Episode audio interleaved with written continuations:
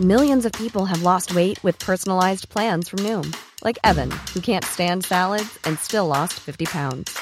Salads, generally, for most people, are the easy button, right? For me, that wasn't an option.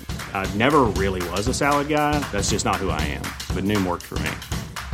Get your personalized plan today at Noom.com. Real Noom user compensated to provide their story. In four weeks, the typical Noom user can expect to lose one to two pounds per week. Individual results may vary. Hiring for your small business? If you're not looking for professionals on LinkedIn, you're looking in the wrong place. That's like looking for your car keys in a fish tank. LinkedIn helps you hire professionals you can't find anywhere else, even those who aren't actively searching for a new job but might be open to the perfect role. In a given month, over 70% of LinkedIn users don't even visit other leading job sites. So start looking in the right place. With LinkedIn, you can hire professionals like a professional. Post your free job on linkedin.com slash people today.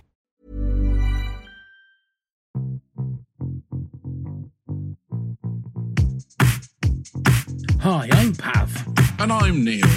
and welcome to the Top 10 of Anything podcast. Let's start the countdown.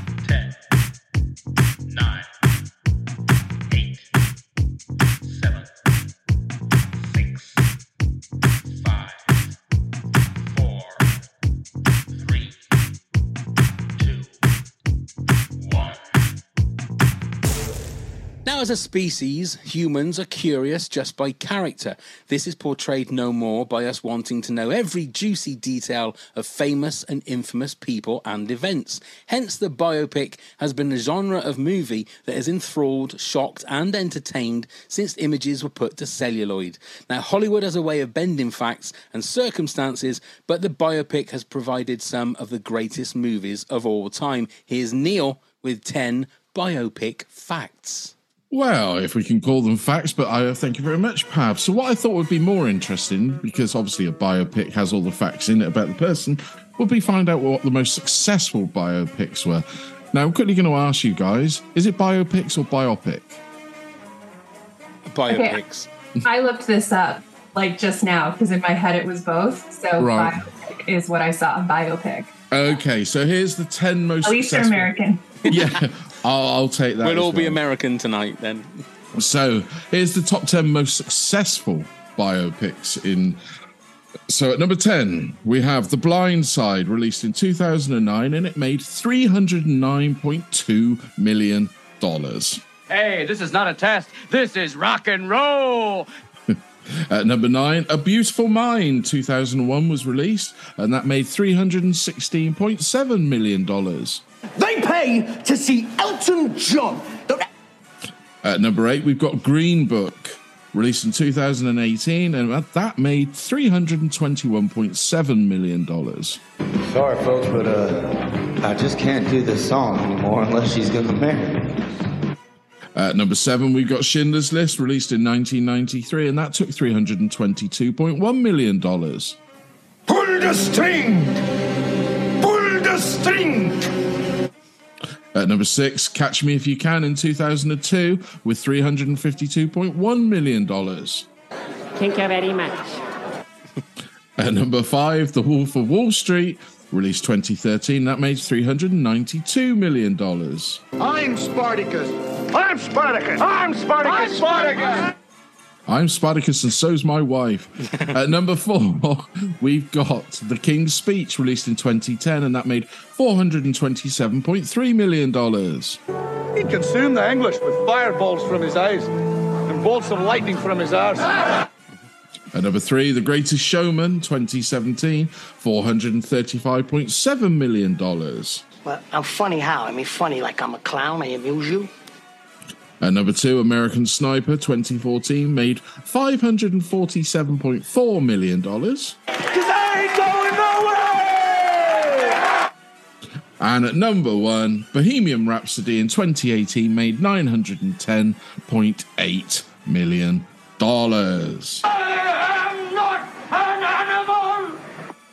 Yes, that great bit from Bohemian Rhapsody where he shouted, I am not an animal. Hello, everyone, and welcome to Top 10 Biopics. It's biopics, not biopics. It's biopics. And we know that because we spoke to an expert who is our guest. It's Top Head Lindsay. Yay! She's back. She's back. Ah, it's so good to see your lovely face, Lindsay. How you doing? Doing great. How are you guys? We're all right. Yeah, we're we're we're enjoying the sunshine while it Yeah. lasts. Yeah, the heat, which we're not suited to, we sort of shrivel and melt. Yes. You must have traded. I'm in Southern California and it's been gloomy and, and cool for summertime. It's it's everyone's going, why is this summer so cold? So I oh, mean, right now I'm overheated, but that's more to do with me being pregnant than than the actual weather. Yeah, And we- it's we- been we cold, were- so we'll we- trade again. We were talking a little bit before we uh, hit record, and you're like a month till you pop, aren't you? Yes, next month he'll be here or, or at some point, you know, I don't know, but it's I'm really excited. It's gonna be gonna, you, is, is it excitement and nerves? Is what? What's the percentage?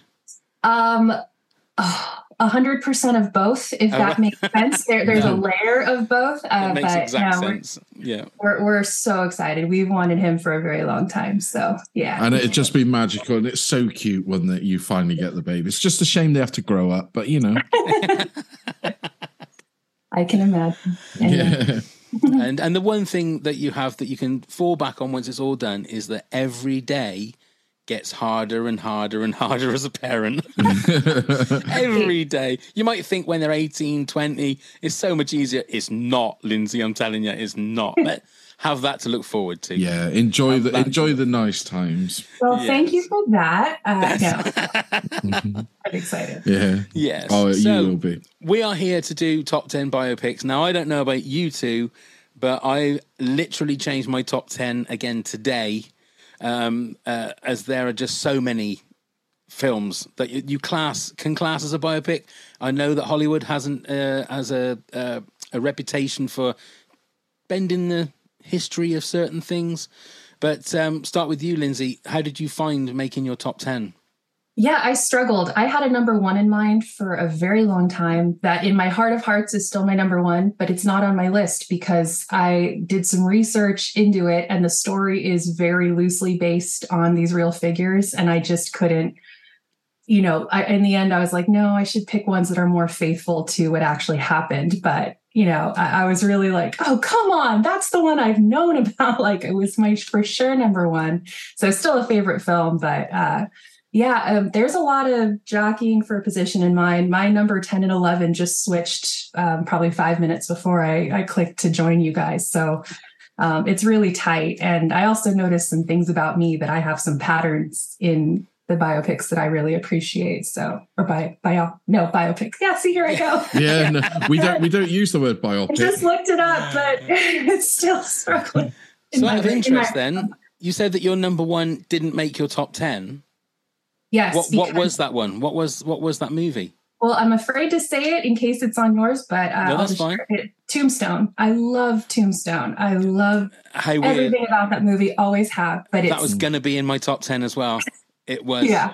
It was It's just genuine. a fantastic film, and I could watch it again any day. And the music, the the acting, the story, and I don't even like cowboys at all. Like that whole life does not appeal to me, but it's such a brilliant film. But it's Mm. it's just too shakily, you know, Yeah. you know, not historic. So Yeah. left it out. And Neil, what did you think about your top 10? Well, I initially wrote all the films that I knew were biopics or biopics and listed them all down. And I got to about 22 and I thought, hang on, we're not doing that much of a list. So I then started to eliminate things. So, like, people that know me know that I really love The Elephant Man, but I thought I'm going to take that out because it's not a film that I can personally watch that many times because I'll just sob like a baby when I do watch it. So I got rid of films like that. I may have one in my list that still is a little bit like that, but I think it was honourable that we I kept that in. But yeah, and then I narrowed it down, and then I thought, well, let, let's narrow it down again to the ones that you know that you've seen multiple times, and that's how I got to my top ten. But it's still changed because Yeah. it goes to like a top fifteen that you've seen multiple times, and then.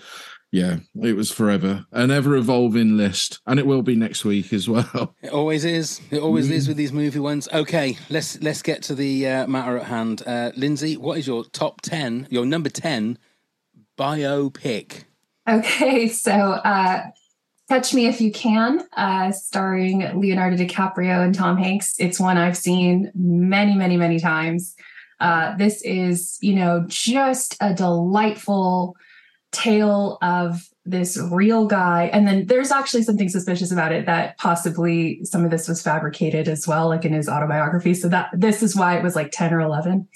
Um, but in the end, I went with one that I enjoyed more. And I really just love Catch Me If You Can.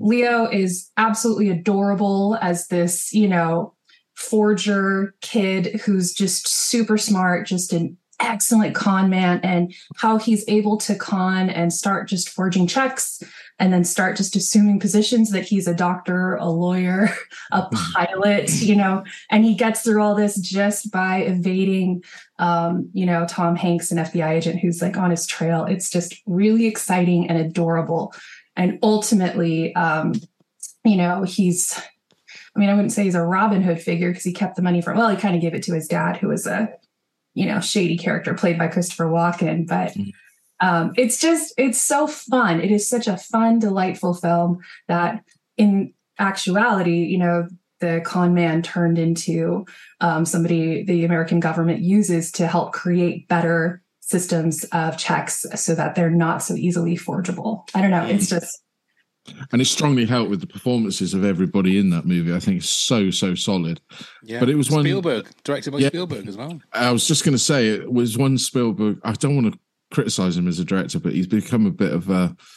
I don't think his movies have been solid of late, and that was still at the the pinnacle of when he was a great movie maker. Not, it's hard to say. I know it? you. Yeah, I know. Do you know what I mean? He's still a great, and we must honor him. But he hasn't. He doesn't seem to have the magic that Spielberg always did. But that was at the pinnacle when he was still being able to do those sort of films. So Hmm. yeah, Totally, it's- better. sorry, it's really well paced as well. Something Mm. about the pacing, it's just it keeps this peppy exuberance, you know, alive where you just you kind of celebrate his youth and his ambition. And Mm. uh, you know, you cheer for this crazy criminal who defrauded everyone, but uh including like the love of you know this family and this woman who you know he wanted to marry, played by a very young Amy Adams. It's, it's just such a delight. Yeah.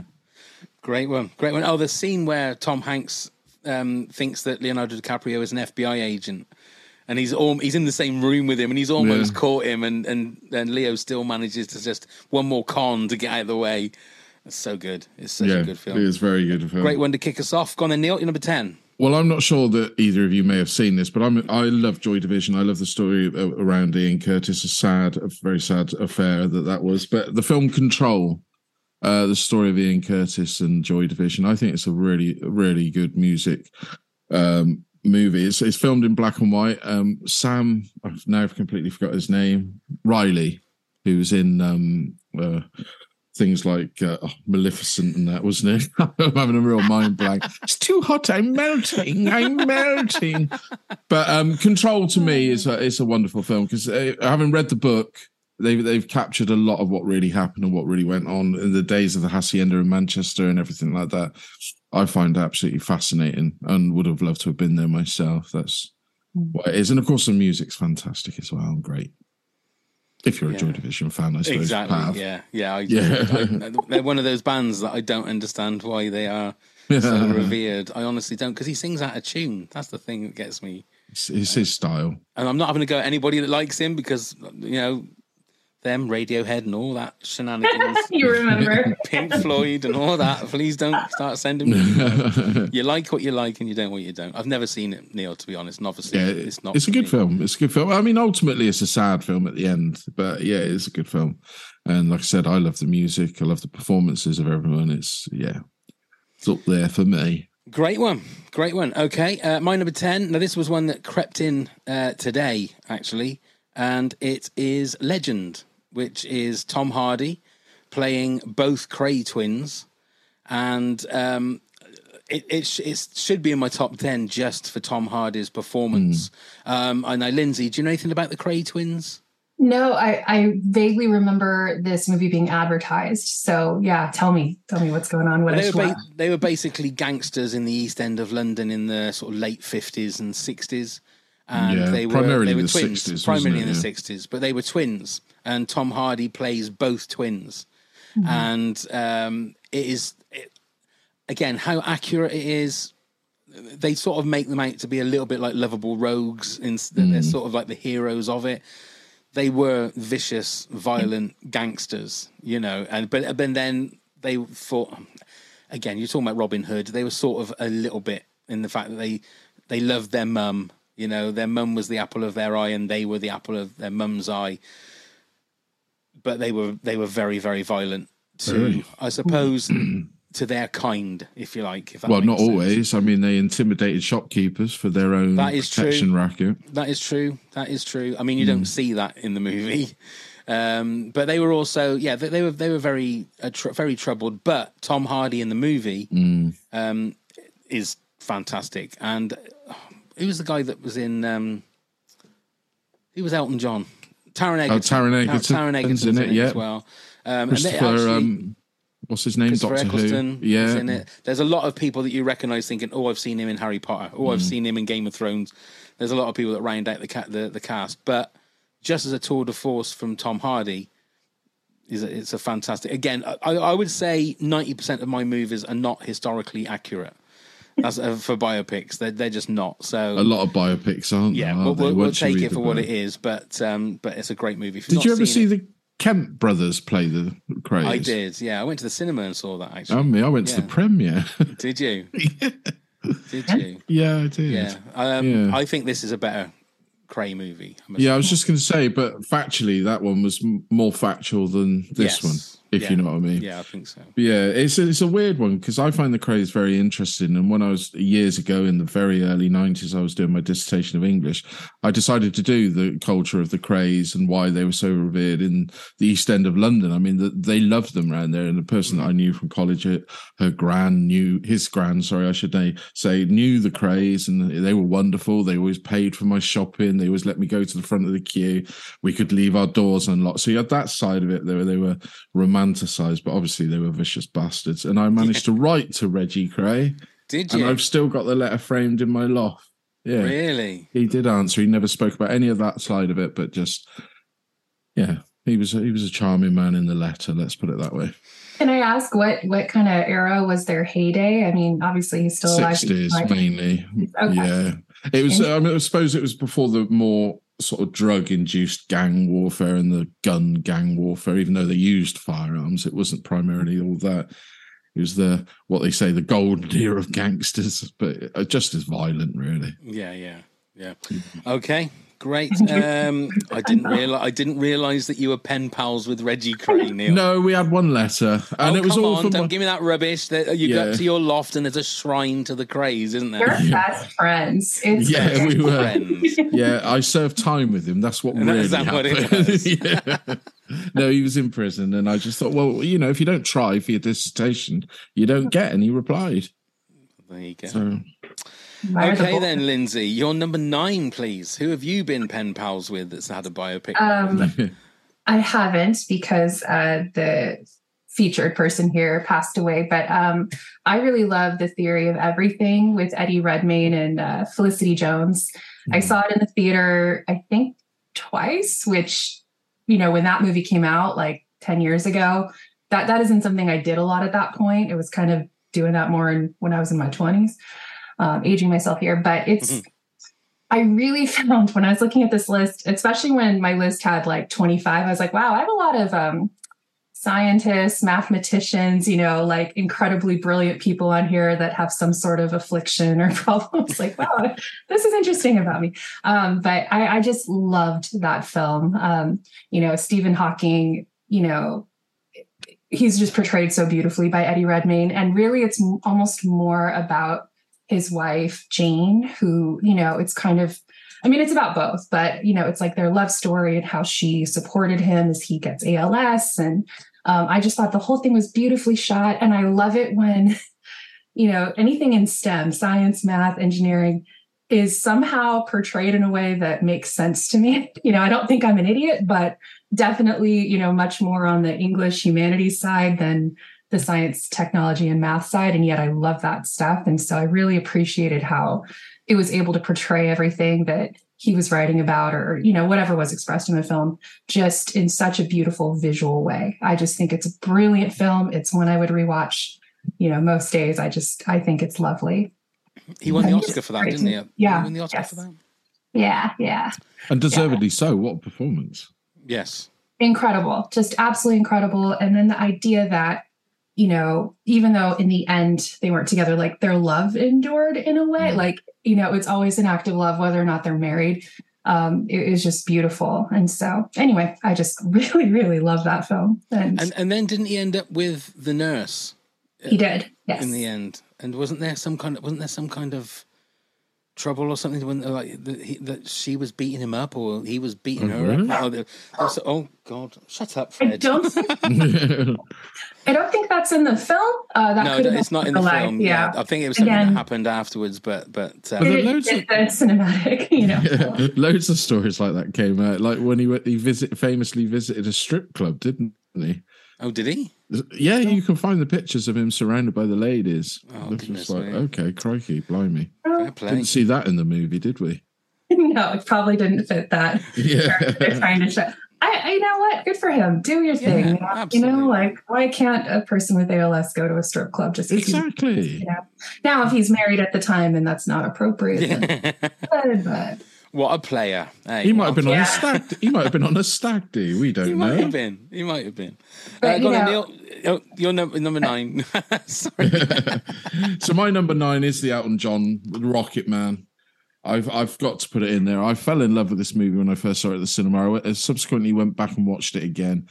Now again, we know that things aren't factual in it, but they sort of came out at the same time, Bohemian Rhapsody and um, Rocket Man. But I thought Rocket Man totally outshone Bohemian Rhapsody. You know, it wasn't afraid to to tackle the subjects that were there to be tackled. You know, they didn't sort of gloss over it all. And Taron Egerton as as Elton John was just superb. Sang like a dream. Um, yeah, and I just think it's a, a remarkable movie, and I'm looking forward to seeing what the people that have done to Rocket Man aren't they doing the one with Ozzy Osbourne now, the writers and everything like that. So Oh, I'm are intrigued they? to see what they're doing with that. Yeah, okay. And what's that called? uh, bat out. Of, no, that'd be meatloaf, wouldn't it? Oh, if you Milo. bat out, bat in my mouth. I don't know. I don't know. All right. Okay. um, bark at the moon, maybe. oh, that'd be good. It's just going to be called Ozzy, isn't it? It's got to Yeah, be just called it is. Ozzy. crazy train. No. Yeah, could be Crazy Train Actually, that would be good. or Changes. Mhm. Yeah, but people might confuse it with Bowie. Mm. Uh, Well, yeah, mm. yeah. you go. See, yeah. I mean, I enjoyed. I enjoyed Rocket Man. I must admit, but I did think it. It felt more like it should be a stage show. Yeah, that's what I loved mm. about it. I loved it. It was a musical rather than a a musical, not frightened to tackle the subjects that are there to be tackled. Yeah, I completely agree. And I think Dexter Fletcher did such a good job. He on did. He's becoming Yeah. quite a quite a director. director, isn't he? Yeah, yeah, absolutely. Uh, okay, my number nine uh, is Papillon with Steve McQueen and Dustin Hoffman, and this is one of the movies I can remember as a kid watching and thinking I shouldn't be watching this because there's lots of like nasty. Nah, I mean, I remember uh, the one thing I can remember is being a little kid and watching. I don't know if you. I, I'm. I'm assuming you've seen it, Neil. Have you seen this, Yeah. Lindsay? I haven't. I'm you sorry. haven't. Yeah, it's about a guy that um that just he always he always ends up in prison. He always breaks out of prison. He ends up on this was it Devil's Island or something? I think it was. Yeah, called. yeah, that was where they sent the French. It was French, wasn't he? Well, Yeah. supposedly the real person. And it was it was apparently a prison that you could never break out of. So he tries to break out of it, and he ends up in solitary confinement for years and years. And it's quite harrowing. Steve McQueen is just amazing in it, and it's got it's a young Dustin Hoffman Mm. uh, in it as well. Um, and it's weird in places, but it's just very harrowing in places. He visits a, like a leper colony, and um, he's trying to see if he can stay there for a little bit. And the the head of the leper colony is smoking a cigar, and gives it to Steve McQueen as like a test. And Steve McQueen takes a few puffs on it. And the guy says to Steve McQueen, "How did you know my leprosy wasn't contagious?" And he went, "He says I didn't. He was just trying to pass the test."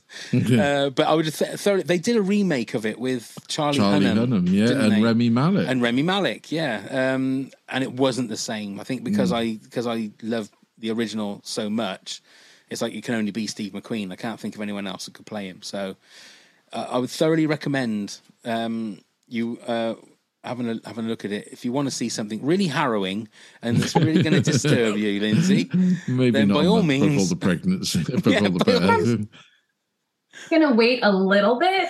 Okay, I'm kind of trying to stay in a nice even keel. yeah, yeah, you maybe know. maybe maybe wait wait a few months. Yeah, I mean, it was brave for Steve McQueen to do it because it's different to anything you've seen Steve McQueen in before. You know, like it's like Pav said, it's gruesome, it's a bit harrowing, and but everybody I knew at my age had seen it too young because I'm sure they put it on telly too early. Oh yeah, that, that's when I remember watching it. It was on like it was a Christmas time or something. You know, watching people getting eaten by alligators or crocodiles or whatever, the beheadings left, right, and center, wasn't there? Yeah, yeah, yeah, yeah. It's uh, but I would Mm. thoroughly recommend it. Uh, okay then, Lindsay, your number eight, please. All right. Uh, so, Hidden Figures, uh, which came out a few years ago as well. So, this is just a delightful film, start to finish. It um, it's basically about this. I mean, not secret, but kind of before this, I don't think it was very well known, not taught in schools, not you know, um, you know, a major historical thing, and it should have been.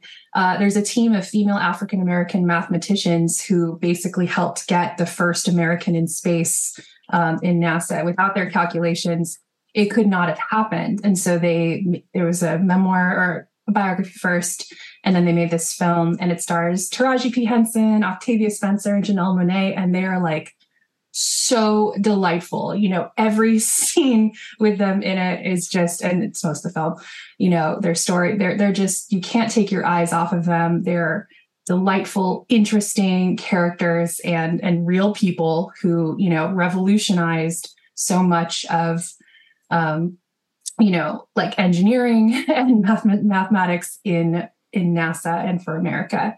Um, I really, really just thought phenomenal. And I was like, again, I grew up going to schools, never knew that uh, you know, African American women were like the key like people behind, you know, these tremendous achievements. It's always the white man that's shown. And Mm. I loved how this movie kind of uh, dispelled all that and just said, hey, you know, it takes a team. And really, the smartest people in the room are the people that were overlooked for a very long time. So uh, I just loved it. I don't know. Did you guys see this one? I've only seen it once. Yeah. I have uh, Kevin Costner's in it, isn't he? Yeah. Yeah, he is, yeah. and I can't believe I've still not seen this movie. So I need to make sure because I've seen clips of it on uh, on TikTok or YouTube and Mm-hmm. Stuff, and it looks great. And I just have not got around to watching it, so I will make sure I do. It's uh, again, it's one of those movies um, that you start watching and you get hooked straight away, and you're in and you're invested, which is always a great thing for a movie.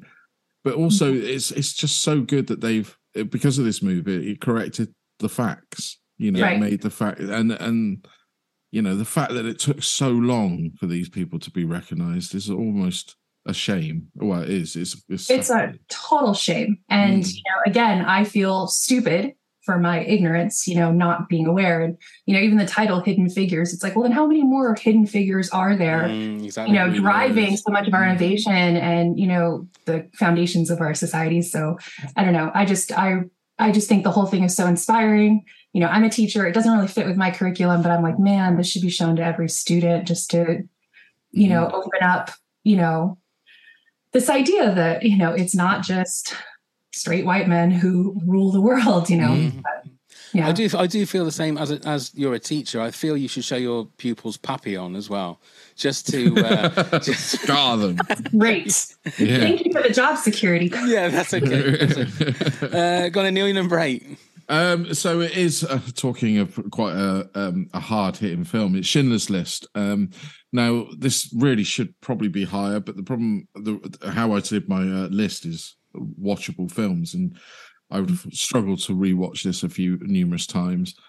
But it's also a film that I feel everybody on the planet should watch because it's one of those films that, all right, maybe it's not all factually correct like all biopics, it is also very educational in the fact of what did happen in these concentration camps. And then is a gateway to these younger generations who sadly seem to be forgetting about the you know the fights and the the things that happen to people for our freedom. So this is why i think it should be on all curriculums of all schools um and not forgotten. And the fact the cleverness of spielberg and how he did it you know he's filming jurassic park at the same time. So at one end he's doing a high octane action, you know, romp, and then he's doing this hard hitting, you know, a film that he said he always wanted to make, and boy, did he make a film that kicked you in the guts.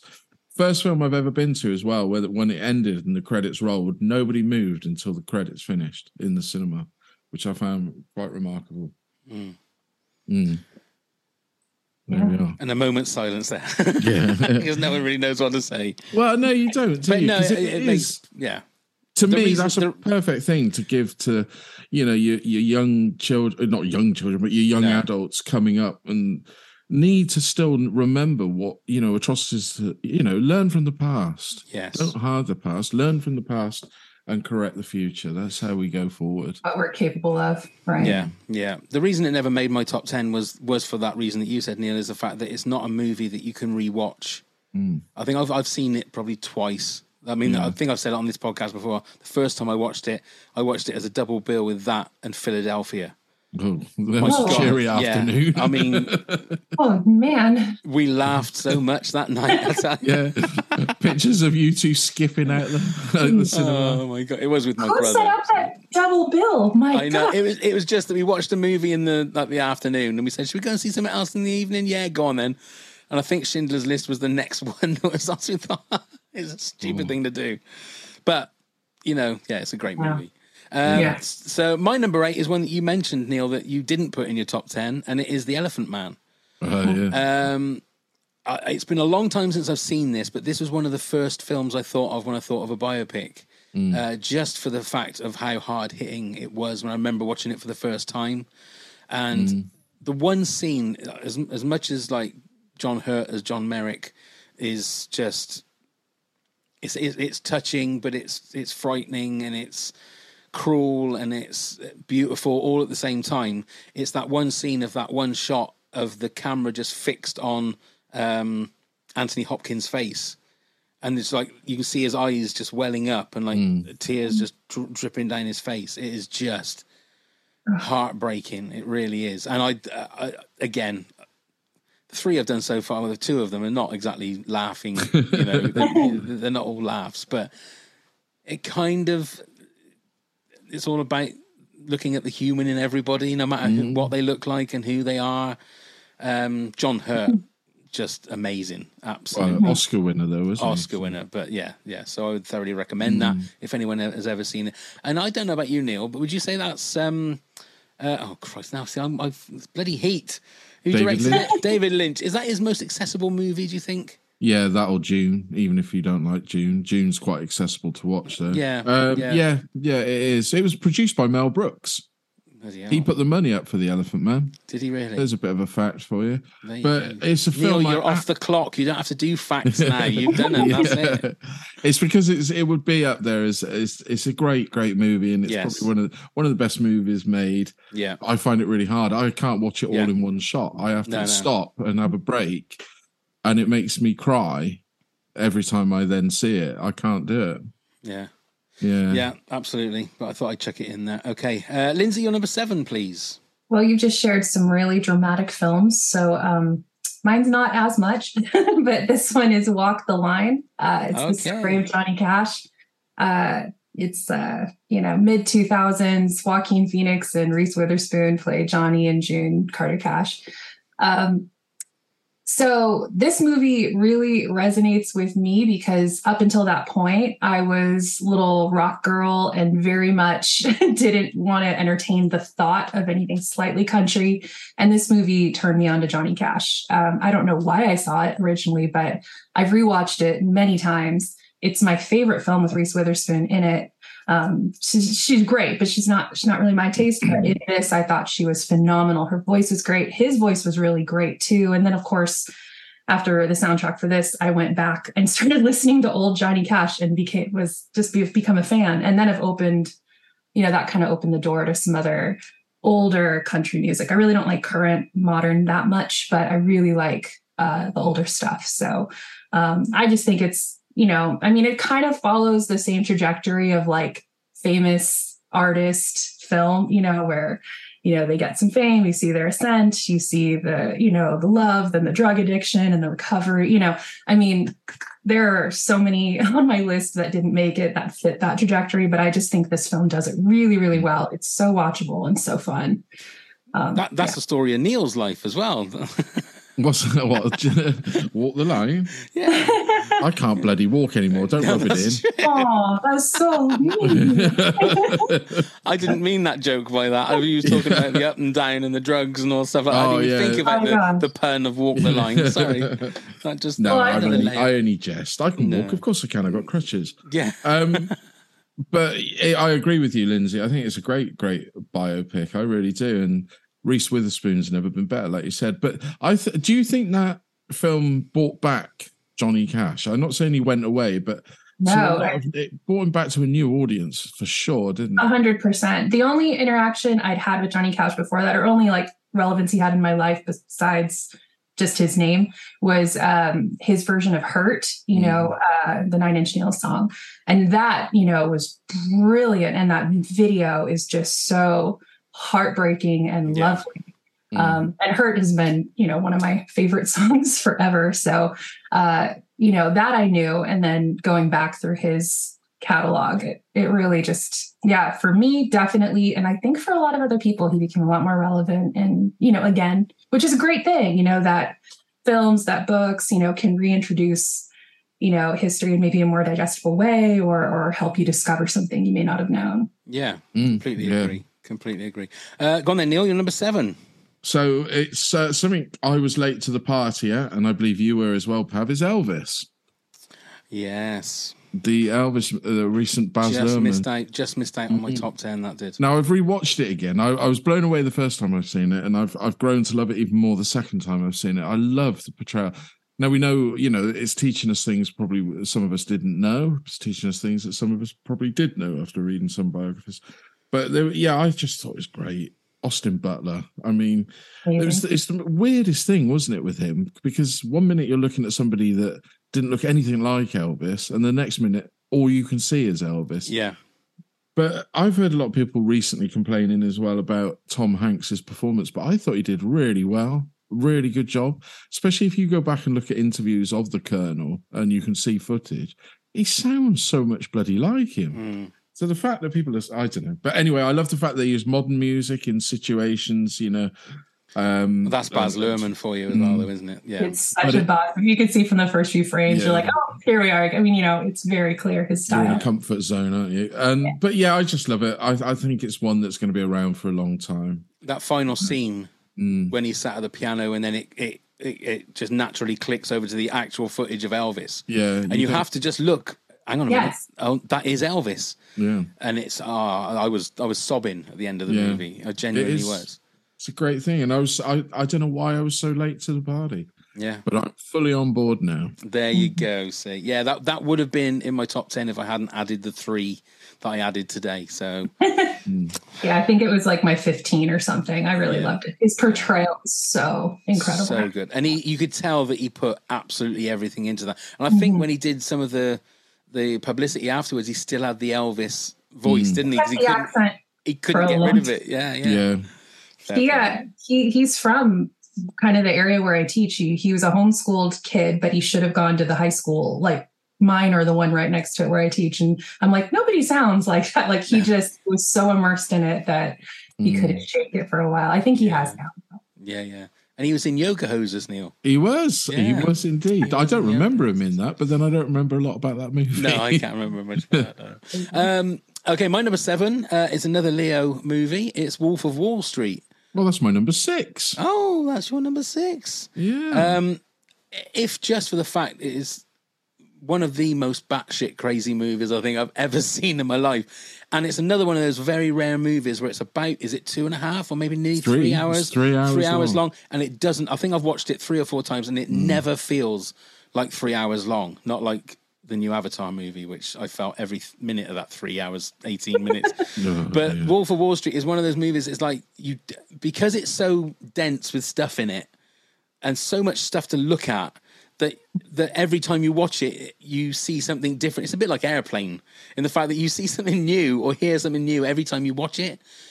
And didn't I? Did, did Leo didn't get an Oscar for this? Did he? He got it for The Revenant, I think, wasn't it? Wasn't it for The Revenant? Yeah, he did, He should have got an Oscar for this because it's Yeah, an it's- amazing. It's Leo's movie. Everyone's great in it, but it's Leo's movie. Such an amazing performance. Um, and again, it's uh, where they make somebody that is genuinely just a crook into an this. asshole. Yeah, into this like you want to be him. Mm. No, know- no, I don't. Don't you? I mean, I mean, maybe not how he ends up, but the fact that he's there with all this money and he's, you know, he's. I mean, what a place to work that must have been. the Christmas parties would have been mental, but you know, yeah. Not for the dwarfs, it was. no, not for the dwarfs, obviously. No, no, not for them. But um, yeah, I mean, it just looked like. it Did you just- not feel though when you watched it? This is why I put it on there. It felt I actually felt hedonistic just watching it rather Yeah, than absolutely. being in it. It was crazy. Absolutely. What Martin Scorsese did to people watching that. What the younger generations must think. They must be in their prime now, but thinking we've got everything in that that I could ever want to excess on. Yeah, Whereas I'm watching it as an adult, thinking, Christ, I need to go into rehab just watching it. yeah, absolutely. yeah. Ah, but It was a brilliant film. I just it made me feel so horrible. I don't know. It's just like I was like everything about this is disgusting. I need a shower. Like it just I can't rewatch that movie. I I, I saw it like a lot of people have that in their top ten. I was like, I, you know, I don't want to see it again. But brilliant, like hmm. start to finish, brilliant. I know, yeah. I know, I know exactly what you mean, and it is that it is that feeling of like mm. of a how did people get away with that? But then obviously in the end they didn't get away with it. Mm. But at that time when they were at their their peak and their height, you mm-hmm. look at everybody and they're they're all horrible, selfish bastards. You know, they are just horrible human beings that are really only there for themselves and there to just make as much money as they can off people that are that are not as fortunate as they are. So It was like a real life Gordon Gekko with excesses. it really, it? yes, with absolute excess. Yes.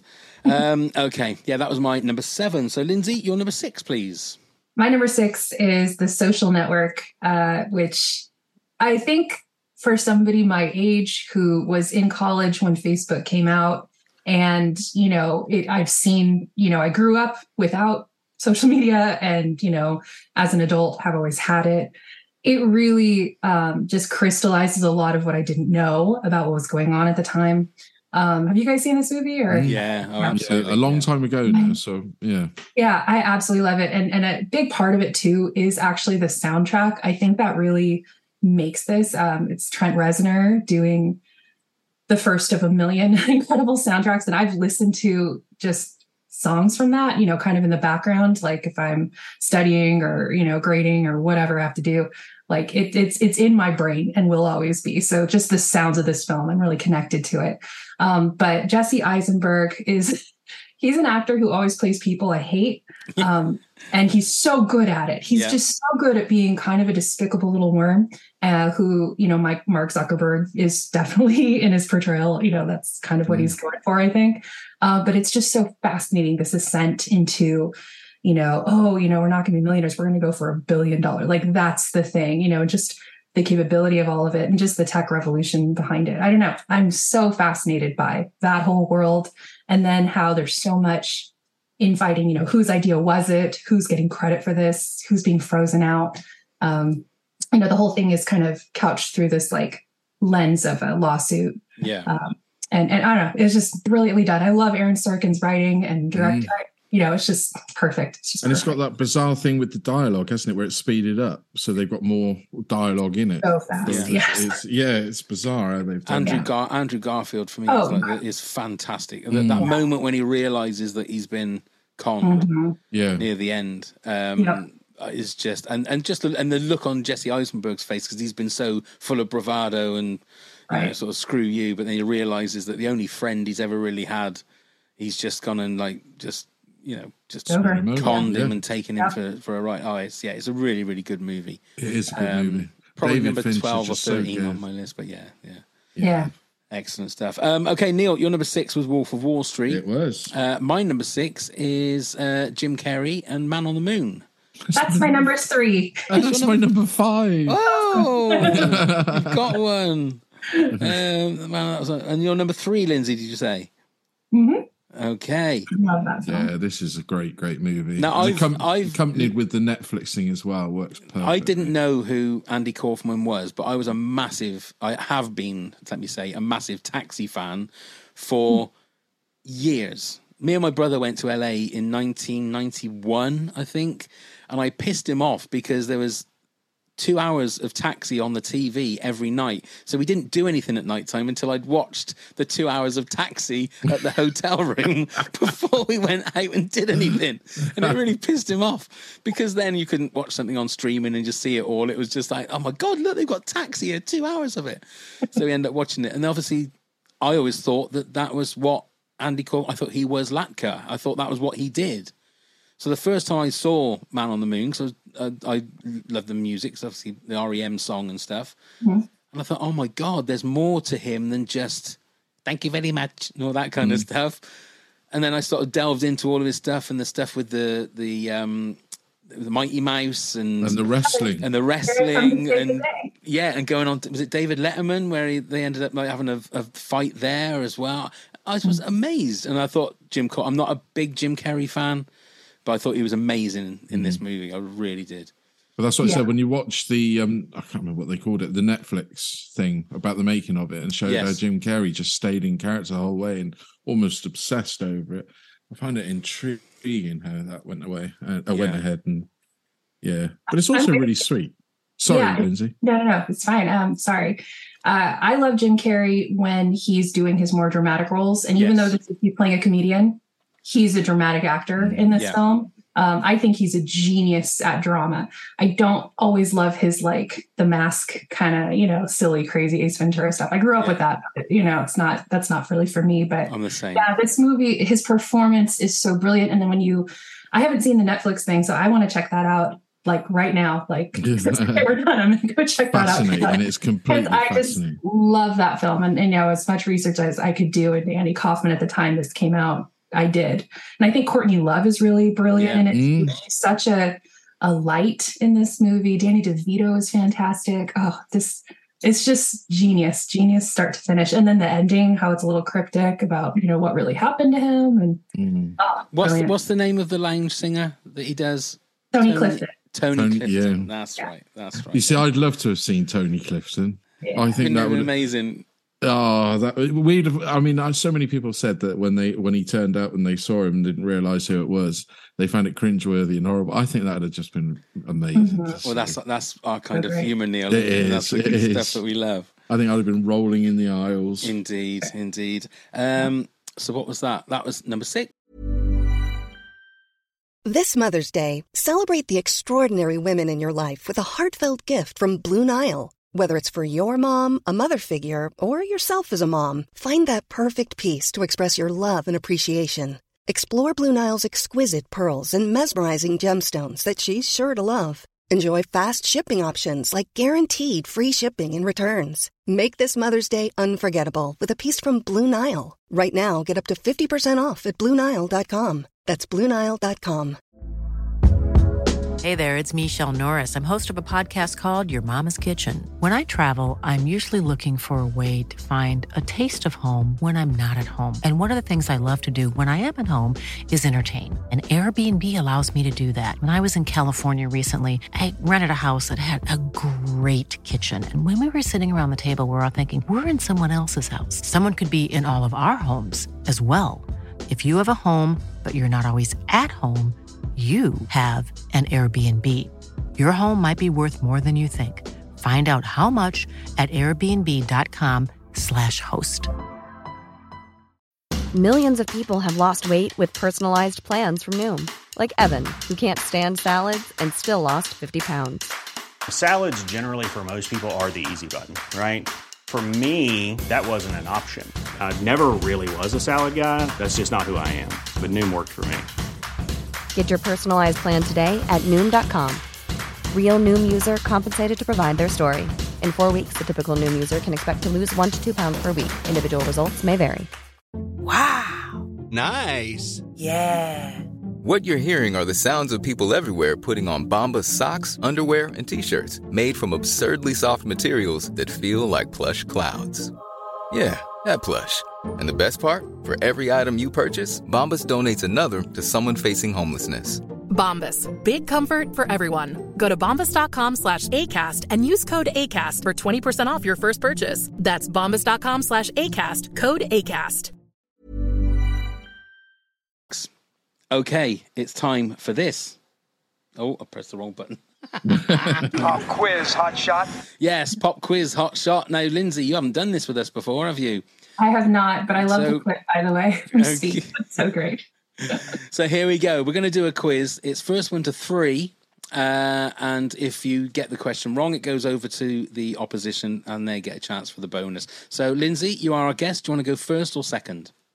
Love to go second. Okay, then. Neil, are you ready? As ready as I ever will be. Here we go, then. Who played Nixon in Frost Nixon? Frank Langella or Langella. Is correct. I've actually written here Frank Langella or Langella. So well done. I'm only going to get one point for that, though. Oh. Lindsay, what fast food outlet was featured in The Founder? Having no idea what that film is, um, this is going to go great. Uh, McDonald's. Is correct. It's a really, it's a really good film. Michael Lindsay. Keaton movie. I- would thoroughly recommend it because it is amazing. It is so very good. good, yeah. Especially when he goes to go and get his very first McDonald's in the 50s, I think it was. Yeah. And he has no concept of what. He said, Where's the knives and forks? Well, what am I supposed to do with it? Is it is a really really good film. Uh, Nick Offerman is in it as well, and, and he's great. Uh, great as everything. Uh, Neil, who directed Black Klansman? Spike Lee. Is correct. Okay, Lindsay. Who won an Oscar playing killer Aileen Wuornos in Monster? Oh, um, Charlize Theron. Is correct. Two for two. Neil, this for the win. Are you ready? This might be the first time ever. It might be. I've Angela never- Bassett played the late Tina Turner in which 1993 biopic? Uh, what's love got to do with it? Is correct. Oh, Neil, Sorry, well Lindsay. done. But I'm quite pleased. Finally, I've won one. Well done, Neil, and I hope you're proud of yourself for beating a pregnant lady. So well done. Well, story of my life. no, I jest everybody before you start complaining about something Uh, the emails start rolling in. Oh, Um, well done, Neil, and lucky there, Lindsay. I think. I mean, your we next could que- keep going, yeah. I your thought- next question would have been: Raging Bull is about which title-winning boxer? Yeah, I would have not gotten that because You would not have gotten that one. Would you have gotten who plays Lee Harvey Oswald in JFK?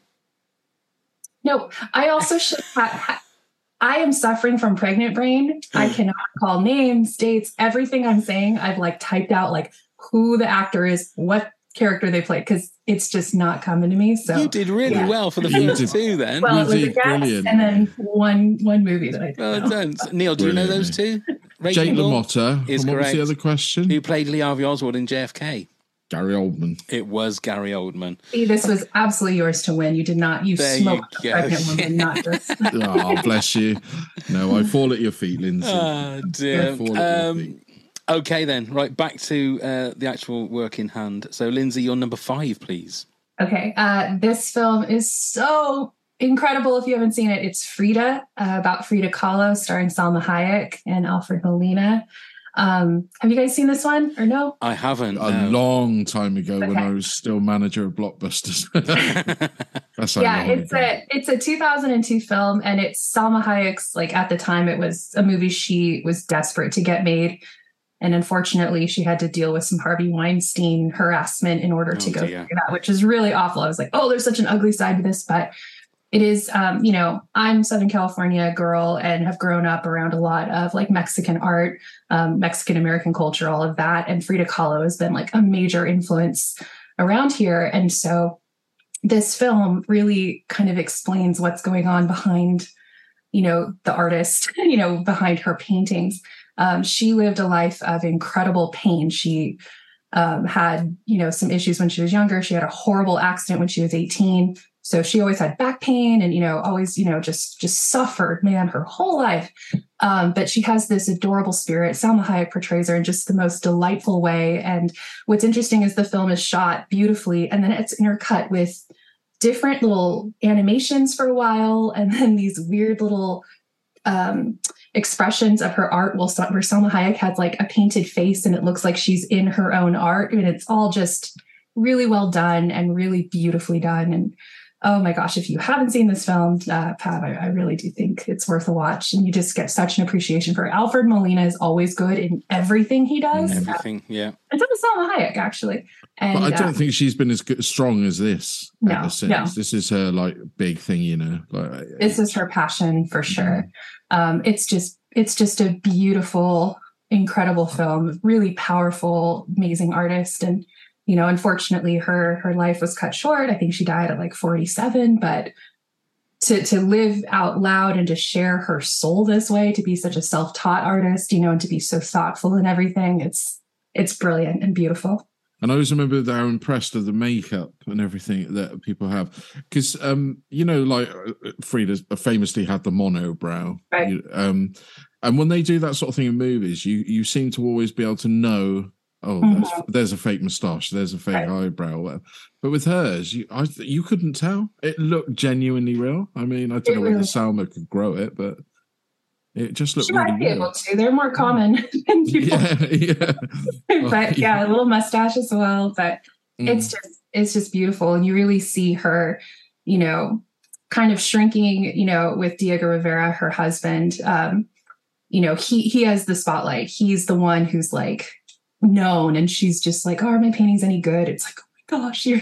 She's in a room with just a ton of her paintings, and it's like, you know, priceless art, and you know, the story of her. So anyway, I just think it's stunning. It's a It's stunning. a, it's a great movie. It's a fantastic Mhm. film, and it's a great educational film to find out about her. right. Um, right. Who directed it? Do you do you, do you remember? I mean, well, as if only there was a way we could find out. Only there was a little Google machine or Let something. me have a Um, little look at the Google machine, shall I? It's uh, Oh, Ju- Julie, Julie Taymor. Taymor. Taymor. Uh, okay, No, Yeah. I think she's the one that makes sense. directed The Lion King, isn't she? On the stage, on show, stage, yeah, the stage yeah, show, yeah. that's her, yeah. There you go. Yeah, that makes another perfect one to add to the list. Another one to add to the list. You've got list. Uh, such joys coming your way. I know, I know. I just having the time to do it. That's the thing. Mm. Uh, so Neil, you said your uh, man, man, man on the moon was your number five. So my number five is Stan and Ollie, which Hmm. was the uh, movie that had uh, Steve Coogan as uh, Stan Laurel and the other C. guy. Reilly. That's it, John John, C. C. Reilly as Oliver Hardy. Again, I don't know why John C. Reilly didn't at least get an Oscar nomination Hmm. Uh, as Oliver Hardy. Now, as anyone who knows this podcast knows me and Neil, we love Laurel and Hardy, and I thought it was just fantastic the way, just the opening scene where they do the dance from Way Out West.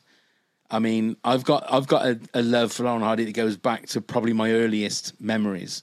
So to see that and see how it must have looked like when they filmed it, because seeing it from like behind them as opposed to like in front of them, I just I I lapped everything up about this movie, and I was so surprised because I really was worried when I heard that they were going to make a movie, and I thought Steve Coogan.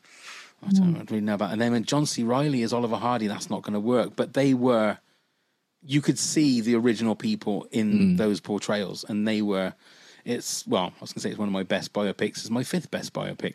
Um, I don't know whether you've seen it, Lindsay, but uh, Oh, no, I'm getting homework too. Don't worry. yeah, it is a good one to see. It is. I do find in a lot of like if I ever listen to podcasts from America, they always tend to talk about um, the Marx Brothers um, or the Three Stooges. They never seem to talk about Laurel and Hardy in the same way. Are they just not as prevalent in the in the US? I mean, I can only speak for myself, but it kind of sounds like that. You know, Laurel and Hardy as like those three words put together. Like I am familiar with that idea, but I but I have no concept. I'm so sorry. Really? I think Yeah. I read something about this though, wasn't it? Because the fact of the Marx Brothers and the Three Stooges were replayed, uh, much like we had Laurel and Hardy at school holidays. That's what that happened Right. in America, and that's why it became more prevalent to them. Ah, right. Yeah. I didn't really see much Marx Brothers growing up. Three Stooges would still be on TV. Like again, I grew up in the 80s um, and 90s. So even even that is not is very far removed. You know, I know about them more historically than like, Mm. oh, that's definitely like the comedy that's in my heart. Not at all. yeah. No. Okay. But that was Okey definitely doke. one of the films that kept going in and out of my top ten. Yeah, yeah. So it is a beautiful film, Lindsay. It It's is, really it well really worth is. watching. Um, okay, then, Lindsay, your number four, then, please. My number four is Erin Brockovich. Uh, it's it came out when I was in high school, and I was obsessed with the story. It wasn't even just her or the film, um, although I love the film tremendously, but it really inspired. Actually, I did a senior project on uh, the chemical spill. So, so if you don't know this story, it's um, she's not a lawyer, but she works for a law firm. She's very down on her luck, single mom, and uh, she demands a job. And so they send her out to this um, part of California that's kind of more rural. It's not terribly far from where I live, but not very close either. And um, she starts to realize that by putting together that that basically this power company PG&E has been hiding reports of toxic groundwater, the water that everybody uses to drink, to shower, into all of that, and it's poisoned an entire town. And actually, this has been done all over the country, but specifically in this one town in Hinckley. So she becomes kind of the central figure in talking to people in this town. She's spending all this time, you know, um, uncovering this horrible conspiracy, this horrible cover up that this very powerful company has, and ultimately helps win a case for um, the town people, townspeople who've been killed, poisoned, you know, given cancer by this this tremendous, you know, this neglect by this company. Um, what's sad is, you know, in 2023, we still have spots in America that have poisonous water that you know they have to drink bottled water and shower with that and they can't use theirs because of you know companies like this. But it kind of inspired me to really get into um, environmental justice and environmental sciences. I just um, i just have admire her so much. And um, it's a very watchable film. Like it's really well done and acted and all of that but also just what the insidious nature behind it. It just enrages me. You know i'm about to be a mom but i've had this feeling since then like since I was a kid, like, don't hurt kids, don't hurt families. You know, what are we doing? So, how corrupt is this world? So, anyway, I think it's brilliant. And Julia Roberts' first uh, Oscar, wasn't it? Yes. I think so. Yeah. Yeah. Yeah, I've not seen this movie for years. Yeah, I need to- I need to watch it again because I Yeah, just haven't it's a seen good it for a long film. time. It's Aaron Eckhart's in it too. He's super. Albert Albert Finney is hilarious and Mm. great. It's this grumpy old guy who's taken on this, you know, crazy lady, but you know, ultimately they become great friends, and you know, they're real people. Obviously, Yeah. obviously this category is, but it's just wow, what heroes people can be to. Steven try Soderbergh, wasn't it? Yep. Yeah. it was a good film. Yeah. Great one. And that's your number four. So, Neil, what's your number four? So uh, now this is based on real people, but a lot of poetic license has been taken with the story. It's The Untouchables, Kevin Costner, Robert De Niro. I think it's just uh, it's a great Brian De Palma film. It's a great gangster movie. Now, if you look into the facts and the fictions, it didn't quite play out as it pans. Even Sean Connery with his Oscar-winning role, uh, the Scottish Irishman, um, it just it works so well, doesn't it? I mean, I think De Niro really puts the menace into Capone like we've Mm. never seen before on screen. I think Kevin Costner was at his prime then. We all wanted to be the Eliot Ness. You know, his whole Andy Garcia, wasn't it, as well? Andy Garcia, and yeah. Sean Connery and uh, I can't remember the other guy's name.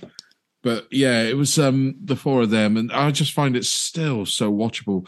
And one of those movies as well, where we talk about it time and time again, where it doesn't age. When you watch a movie and you know full well that it was made near, nearly 40 years ago, it's now still ageless to me. I watched it very recently, and I've forgotten how brutal it was in Oh, places. it's very. Yeah, Very. uh, and the tension, and you know the homage to other black and white movies, Battleship Potemkin, and stuff like that, with the with the pram going down the stairs and everything. It just brings the tension so well. Charles Martin Smith That's it. Charles was Martin the other Smith. guy. Yeah, that's yeah. it. Yeah, Just- De, De Niro went full method for this, didn't he? I think he was He did. wearing the silk underwear that Capone used to wear Mm. and put on 30 pounds and all that kind of That's stuff. it. But I mean, that bit with the baseball bat, I'd forgotten that until I recently watched it, and you think, oh, geez, ouch. yeah, Yeah. it's, it's it's vicious. I didn't put it in my top ten because mainly because of that. The same reason that I didn't want to put Tombstone in is that it's Yeah. that kind of thing. It's not what I would call a biopic, but it's. I mean, well, I say that I'm not going to blow that out of my water. My number two, when you when I get to it, it's the same thing. So, so that's a terrible excuse. I mean, it's based on a series of No, it events is. that is true, isn't it? You know, Eliot. Ness- We all know Eliot Ness Yeah. brought down Capone. We all know this, but it's, it's just the way they've told the story. That's all. Yeah. Yeah. I mean, yeah, you're absolutely right. But it's it's a great movie. I think that was in my top 10 greatest movies, I think. Or should have been.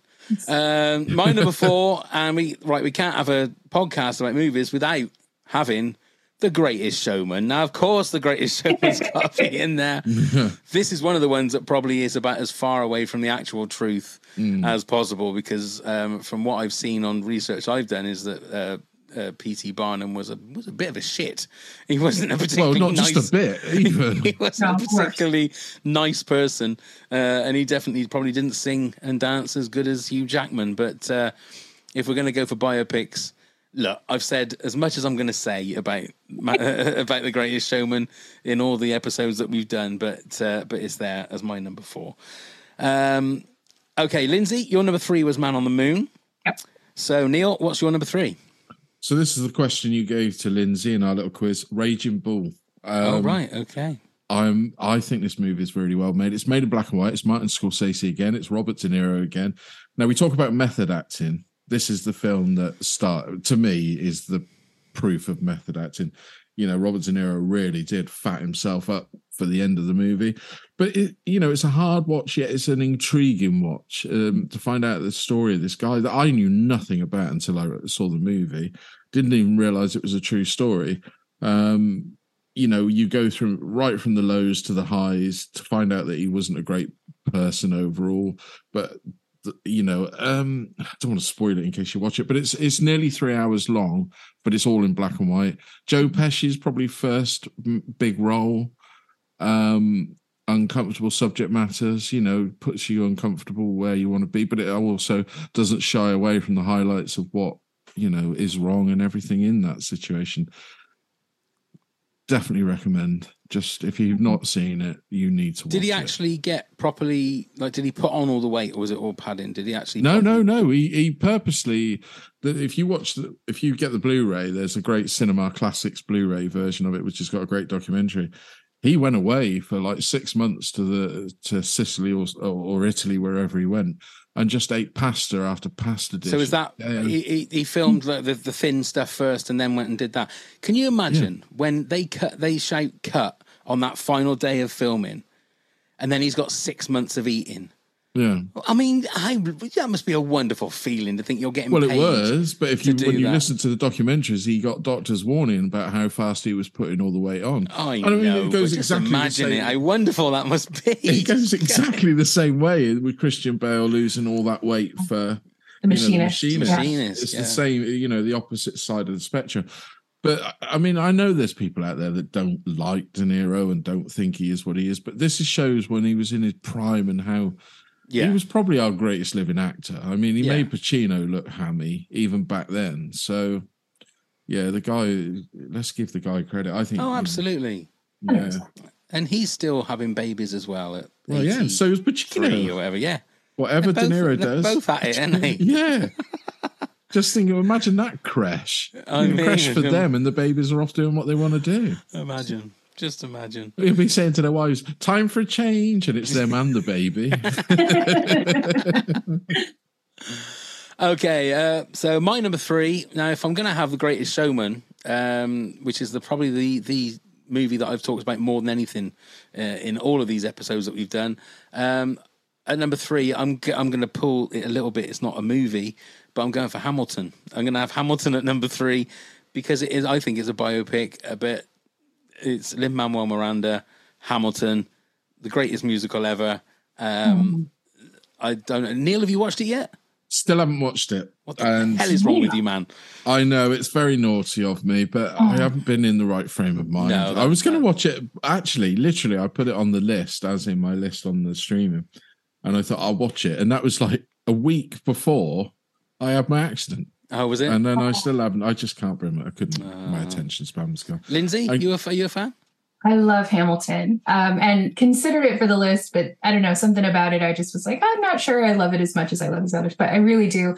I will say I was hesitant to watch it as well. And I don't really know why, but um, I started listening to some of the music. Actually, a student was doing something after school and was like, Can we put on Hamilton? I think I was having them arrange my books or something. I was like, Whatever, we can listen to that. Like it was just the music. It wasn't even that, Yeah. but that helped me kind of come to it. And I think it, some of the some of the women and their voices are just tremendous. Oh. Like some of those songs, I was like obsessed with the songs before I even saw the show. And then finally, um, we had tickets to go see it. It was like a Christmas present um, for late March 2020, which was right when our COVID lockdown happened. So the show got canceled. So I've never seen it live, but I've seen the Disney Plus, you know, uh, you know, film a few times. It's it's brilliant.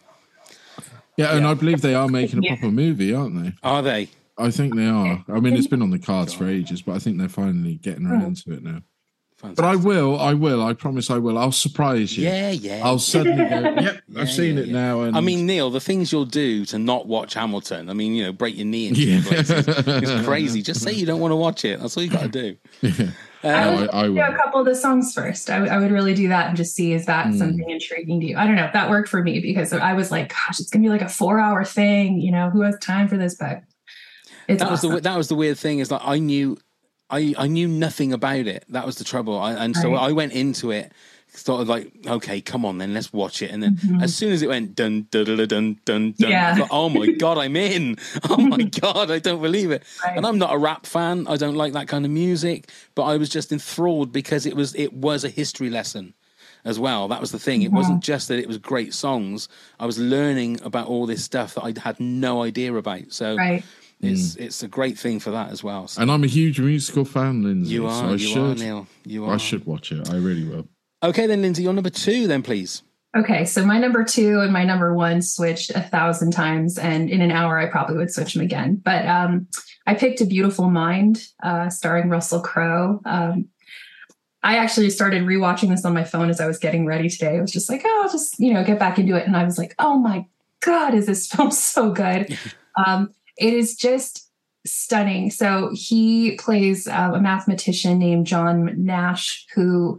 Um, is, is so beyond brilliant. I mean, I don't know. Should I spoiler? Yeah, we're doing Things? spoilers. Okay, yeah, okay, no problem. So ultimately, he um, you know, he's this brilliant mathematician in um, Princeton, and then goes to MIT, and then it becomes this kind of spy film because he's being like recruited, you know, by this very shady character played by Ron Howard, who's also the director, to you know unlock you know this cryptography thing basically prevent a big russian mobile bomb somewhere in america. And he's all like paranoid about it. He's married at this point. And then it turns out it's all in his mind. He's schizophrenic. And he's been imagining people since his college days including paul bettany's character who's like his roommate at the time who'd never existed. And ultimately the film you know comes to this you know he's going through treatment and all of that and uh, you know trying to figure out what's real how do i know? And ultimately he uses his insanely brilliant brain to deduce reality from the fiction his brain is inventing. And so it's just stunningly powerful. It's a beautiful love story and the music is beyond great. It's such a great score. Um, I'd forgotten how great and like how paranoid the music makes you feel and how stunning every revolution, every uh, revelation is. And Russell Crowe is fantastic in it. This is like his gladiator era, and he's playing the absolute opposite character. This Yeah. total, you know, brainy in his head guy who's really antisocial, but ultimately is this stunning genius. Um, and again, it's another film that made me understand the math. I appreciate that. um, I almost had Imitation Game on here too, which is very similar um, in that, you know, it, it made things clear to me. Um, but yeah, I just love A Beautiful Mind. It's so good. Yeah, it is a great movie. Yeah. I haven't seen it for ages. I must watch Right. it. again. You say that about understanding. Um, I'll, I'll say the, say maths and uh, whatever. The Big Short. The Big Short is another. Have you ever seen The Big Short? I have absolutely no idea what's going on in that. And even having Margot Robbie in a bath, explain, drinking champagne, explaining to me certain bits of it, I still don't. But I am fascinated because it's like they're talking a different language. Yes. hmm But I'm just absolutely fascinated by the fact that these guys know what they're talking about, and it's just mind-boggling. So, and it's the same. And one thing I love about a beautiful mind as well is it's you say you get drawn into that intrigue of the spying and stuff, and then you ask the question: Is it real or is it not? You get drawn into that as much as um, Russell Crowe's character. Yeah, you see the code kind of come off the Yeah. page, you know, in his mind, you're like, but that doesn't make any sense. And then there were certain things I was looking it all up this morning, and um, every hallucination he has, every person who's not really there, you hear them first before you see them, and that was intentional because his hallucinations were actually auditory. Every time he had a, a revelation about something, you know, mathematical, it it showed up like a flash. That was something that you know was really intentional too. I don't know. It's just it's Very really clever. smart and really clever and very again watchable and interesting. And the script is awesome. It's Yeah. just so good. It sounds like a really boring film. It is the opposite. I just loved it. Yeah, no, I can remember seeing it at the cinema and being blown away because we Mhm. weren't at all sure about it, and very, very sort of moving as well. You know, with his family, Yeah. Jennifer Connelly wasn't it, his wife? Um, It's really touching and ultimately love is kind of what helped him figure out you know because he was on medication that was taking away his ability to think to Mm. you know perform with his wife to to be a person to love his kids you know all of that was like gone when he was on the anti um whatever drugs you know I, Yeah, yeah, yeah. I don't know Yeah. um antipsychotics i guess but uh so ultimately he found a path in between where he reasons out the ways to to make this work and you know he lived a long successful life with his wife so it's incredible Great. Uh, go on then, Neil. Your number two. So it's uh, a Sean Penn directed movie. There you go. It's Into the Wild. I'm a huge fan of this one. I love the um, the story of the young lad who just decides to quit the human race and go off to Alaska to live. Um, who doesn't think of that from day to day and think, oh, how nice that would be to get rid of the money, uh, the, the money side of things. Um, it's well well directed, well well acted. Emile Hirsch is the young lad who does it. You meet a whole slew of uh, other actors coming in and out. Um, Vince Vaughn's in it, Kirsten Stewart's in it, or Kristen Stewart, or however you pronounce her name, and people like that. Uh, but the soundtrack is just beautiful. Um, we talk about music in movies. This is probably my favorite movie soundtrack. I think it's just stunningly gorgeous. Eddie Vedder did it, and you know, I'm a huge Pearl Jam fan, but it's not like Pearl Jam music at all. It's a lot more restrained and beautiful. But I would recommend anyone. I introduced it to my daughter when she was about, I don't know, 14. And uh, she's it's now her favorite film, so she she will watch it yearly. It's uplifting yet sad, if that makes sense. Well, I've I've not only never heard, the, uh, never seen this movie. I've never heard of this movie. Have you not? it was a I john just- krakauer book i think yeah Oh my god! Yeah. Yeah, it's absolutely. It, I think it's on Prime or something like that. Right. It's one of them, but yeah, it's a beautiful film. It's an absolutely beautiful film. Moving, funny. It's got everything. And some of the, is it Hal Holbert who is Yeah. such a sweet, sweet moment between a young generation and a, a, you know a, sort of the twilight years generation. It's yeah, it's some Okay. beautiful moments in it, and it should be a high, a lot more recognized than it actually is. Yeah, I'll add it to the list because I've never mm. heard of that one. So I will. Oh, I will wow. watch it. Yeah. Yeah, you. it's a beautiful. Well, I've learned something tonight, Neil. Well done. Yeah. well done. Um, okay, my number two. Now, this was the one that I thought is not really a biopic, but it's JFK. Um, so Jim Garrison is what who it's about, really, but it's obviously in the envelope of the whole JFK assassination. And I love the JFK. That's horrible. I don't mean I don't love the JFK assassination. I wasn't, but the whole. Th- I'm fascinated by the whole JFK assassination And the conspiracy, conspiracies, if you like. Um, and Kevin Costner is great in this, and I think it's more. It is more the JFK side of it that I'm fascinated with, but as a piece about the guy as well, because the guy, the uh, Jim Garrison was a very interesting guy. Some of it again is not this true Oliver Stone thing. You know, you take everything with a little pinch of salt in regards to what is fact and what is fiction in his movies. Um, but yeah, I mean, I, I classed it when I thought about this this subject. JFK was one of the first ones I thought of, and probably tenuous link to a biopic, but uh, No, it definitely is a biopic. There's no. Yeah. I'm. I'm absolutely. That's a good. biopic. Well, I'll take that. and I would. I would have put it in my list. It went in and out of my list. But one of the things I I really want to see, and I've never seen it, is the director's cut. Have you seen where it the goes on? director's for- cut was out on Blu-ray. Yeah, Yeah, I've not ever seen it. It's about four hours long, isn't it? yeah. I, I did have it on Blu-ray, but then I sold my PlayStation. and I didn't have anything to play play Uh, play, play Blu-rays on. So I Yeah, I would like to watch- see. I'm intrigued to see that side of it. And Yeah, also, yeah. isn't some of the the facts that the, the some of the forms and documents at the end of the movie they said would be released have never been released still. Yeah, some of some of them did get released, but I think Mm. some of the more meatier ones are still under lock and key. I think, but uh, Who knows? Who knows if we'll ever see them? Who knows? Um, okay, before we reveal our number ones, uh, Lindsay, if you want to give us a countdown from 10 to 2, Neil will do the same, then I'll do the same. Absolutely. All right. Uh, so number 10, I had Catch Me If You Can. Number nine, The Theory of Everything. Number eight, Hidden Figures. Number seven, Walk the Line. Number six, The Social Network. Number five, Frida. Number four, Erin Brockovich. Number three, Man on the Moon. And number two, A Beautiful Mind. Wonderful. Neil? So at number 10, I had Control. at number 9, Rocket Man. At number 8, Schindler's List. Number 7, Elvis. Number 6, Wolf of Wall Street. Number 5, Man on the Moon. Number 4, The Untouchables. Number 3, Raging Bull. And at number 2, Into the Wild. Lovely. And mine is number 10, Legend. 9, Papillon. 8, The Elephant Man. 7, Wolf of Wall Street. 6, Man on the Moon. 5, Stan and Ollie. 4, The Greatest Showman. 3, Hamilton. And 2, JFK. So, Lindsay, what is your number one biopic?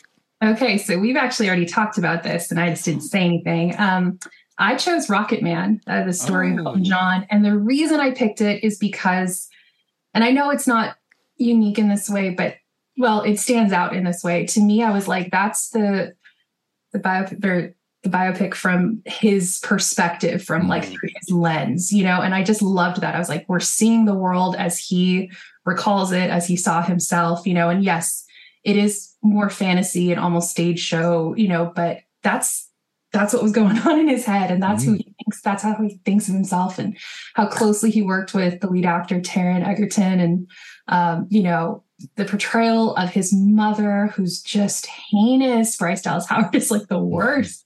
Um, I mean she's excellent as an actress playing the worst person.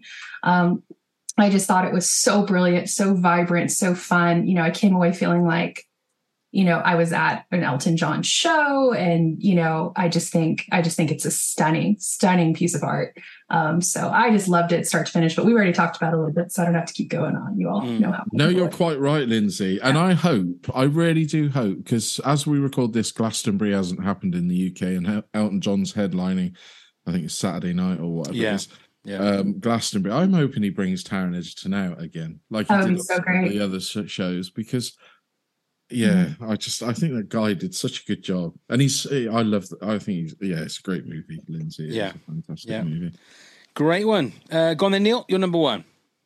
So it's another Martin Scorsese movie. It's me and my love of Scorsese, but it is Goodfellas. Um, you know, I've read the book. Uh, I only read the book because I bought the limited edition VHS that came with the book and other props in it and the video. But I think this movie is fantastic. It's a, it's up there with one of the greatest gangster movies ever ever made. You know, um, and we're seeing it all from Ray Liotta's um, point of view, Henry's point of view, right from the childhood, and brings it up through. Um, and you're invested. Well, to me, you're invested. Um, and I've never ever bored. There's not one scene in that movie that bores me. I can watch it and it's on, and I can join it at any time. But um, always held for for years the record of the most uses of the F word. There you go. There's a little fact for you. Until it's this been o- podcast, of course. yeah, and, but it's now been overtaken by Wolf of Wall Street. Ah, there you go. Good old Martin Scorsese keeps his, his record going. But uh, you know, again, it's De Niro. It was fantastic, but it's Joe Pesci's show in this one. He's he's the he's the lunatic that we all wish we didn't have a friend like. And yeah, it's it's brilliant. It's just brilliant. Was that in your top 10 movies of all time?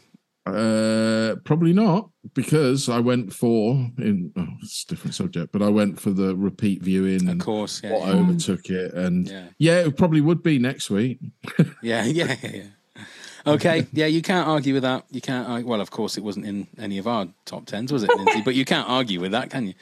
Uh, my number one, um, I think it's one of the ones that has had the most changed, as in Hollywood-fying it, if that is even a word. But it's Braveheart, uh, the story of William Wallace. Um, I thought, considering Mel Gibson directed it as well as starring in it, did the sort of Dances with Wolves thing, um, and also cleaned up at the Oscars the same as Dances with Mm. Wolves. But I thought his performance in this is amazing. It is just, and I know that Mel Gibson has got so many sort of bad ticks in his corner, if you like. Demons, yeah. He's got demons. Um, but I really thought he was he's a very interesting director. Um, Apocalypto was one of those movies that was just like stunning to watch and so harrowing in places. And and this is the same. This is this doesn't pull its punches. This has got some very very graphic scenes that were that stops you from wanting to watch the movie.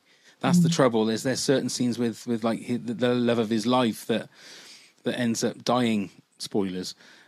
It's just one of those things that like it makes you not want to see the film. But again, when we do our top ten revenge movies, Braveheart are probably in there for me because when he goes and starts kicking the English's ass, you want him to do it because you're well in his, you, you know, you're on his side, you're in his corner, um, and just a just a you know, a heartbreaking ending. But Do you the think Mel soundtrack, Gibson? Mm, I was a quick question when you said that. Do you think Mel Gibson had a problem with the English? Because remember the Patriot? yeah, I, yeah, I don't think he- I don't think he likes the English now. no. like a lot of people. So Yeah, Wow, this no. is true, Lindsay. This is true. Um, Oh dear. Right. Oh, I got some. Uh, I've got some honourable mentions just to quickly uh, rattle through. At Andy McEwen one said, "In the name of the Father," mm, with Daniel, Daniel Day Lewis. Yeah. Uh, Stu that one. Grant said, uh, "American Splendor." I Tonya. Uh, my name is Bruce. He said a cheat, but he's having it. Rocket Man, Fighting with My Family, and Man on the Moon. Stuart Turvey said Goodfellas or Schindler's List. Uh, Brandon Watson said I've got to go with Blindside and Moneyball for my sports side, and Wolf of Wall Street for my party side. I watched Moneyball a couple of weeks ago. It's really good. It is very good. Really good movie. I hadn't seen, never seen it before. Uh, good, the Bad, and the Dudley. Uh, says Wolf of Wall Street, Capote, I Tonya, Saving Mr. Banks, which is really good. Legend and Bohemian Rhapsody. Jeff Flores says, Hi, Pavo and Neil. Hello, Lindsay. Pananan, sa- he says. Uh, the wife and I love Catch Me If You Can with Leonardo DiCaprio and America's Dad, Tom Hanks. Another great movie is Hidden Figures. Uh, and of course, Straight Outta Compton. Nikki Dennis says some of my faves, not in any order Black Klansman, Harriet, Selma, Just Mercy, The Electrical Life of Louis Wain, Loving Vincent, Love and Mercy, Greatest Showman, and of course Hamilton. Well done, Nikki. Uh, Corrine Pastor says, Hi there. Here's a few of my faves Hidden Figures, The King's Speech, Walk the Line, and Ford versus Ferrari. Lisa Buchanan says, Love The Darkest Hour. I've seen it several times. I'm currently reading The Splendid and the Vile by Erik Larson. It reiterates how accurate the biopic was. So astonishing. As a companion, I would pick Dunkirk. Cry every time I see it. Love Gia and, and with Angelina Jolie, probably her first uh, intro into her acting, and wow, just wow. Sid and Nancy is another favourite, and finally Amadeus. I haven't seen it in years, but still lurks in my memory. And Jen Berg says Amadeus. That soundtrack is a banger. Sir Neville Marriner smashed it. So there you go, Neil. I thought you would have had um, Sid and Nancy in there. I really thought that was. Um, I'm yeah, it's one of those ones that drop in and out for me. It's a bit like um the other one with Gary Oldman, Prick Up Your Ears. It's Yeah, another yeah, great yeah. movie, but it drops in and out. Joe Orton. Um, but I was going to say that I've just suddenly remembered. I went to um, Fort William a couple of years ago in Scotland, and they've done an honorary statue Yes. of William Wallace, and it is they've put the face of Mel Gibson on it. It's genuinely true. So there you go. We know. Oh, I just thought I'd bring that me, there you nugget go. up. But yeah, Sid and Nancy is a good film. I prefer Prick Up Your Ears though. Right. Yeah. Well, there you go. We've done it. That's our top 10. Um, so, Lindsay, once again, it's uh, been an absolute pleasure. I will say, before we say our goodbyes, we need to say hello to Hannah Graham, who is our latest Patreon top head. So, hello, Hannah. Thank you very And, much, um, Hannah. It won't be long before you'll be sat in Lindsay's seat. I mean, obviously not in her house, because that would be weird. Uh, he wants to, I guess. Everyone's invited. Everyone, Yes, come on. everyone's invited. Yeah, you can come and do a bit of babysitting while Lindsay goes out. Thank you. I'll need a nap. Um, yeah, so before we actually say our proper goodbyes, Neil, if you want to tell everybody how to get in touch with us and all that gubbins. Absolutely. So if you've got any ideas what you would like to hear as a top 10, do email us at top10pods at hotmail.com. You can also message us on all the social medias, I'd imagine. If you can find us at top 10 pods, do give us a click, give us a follow. Come and help support the Come and help support the podcast at patreon.com forward slash top 10 ah. pods. You get all sorts of rewards where you could even be a guest yourself. Please do hmm. come join the fun. Check out all the links via the link tree, the link, find the link in the show notes, and do please click like, subscribe, give us a follow, whatever it is, on anywhere you get your podcast from. Come join the fun. Perfect. Oh, well, that was almost perfect, Neil. Well done. Lindsay, thank you so much for your support. Thank you so much for being just a lovely, wonderful human being uh, with another lovely, wonderful human being growing On the inside you. Good luck Uh, for everything in the future, Lindsay. Um, and please come back once the little sprog has been born. Yes. Top 10 baby foods. Yes. Gross.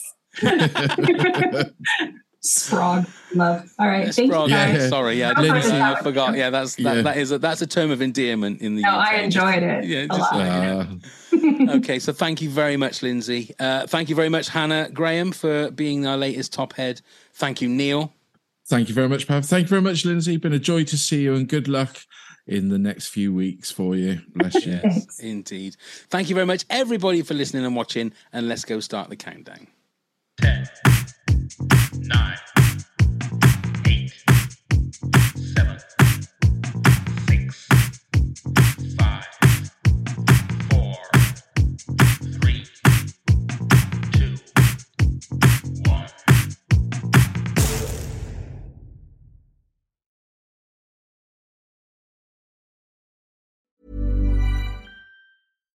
Hi, I'm Daniel, founder of Pretty Litter. Cats and cat owners deserve better than any old fashioned litter. That's why I teamed up with scientists and veterinarians to create Pretty Litter.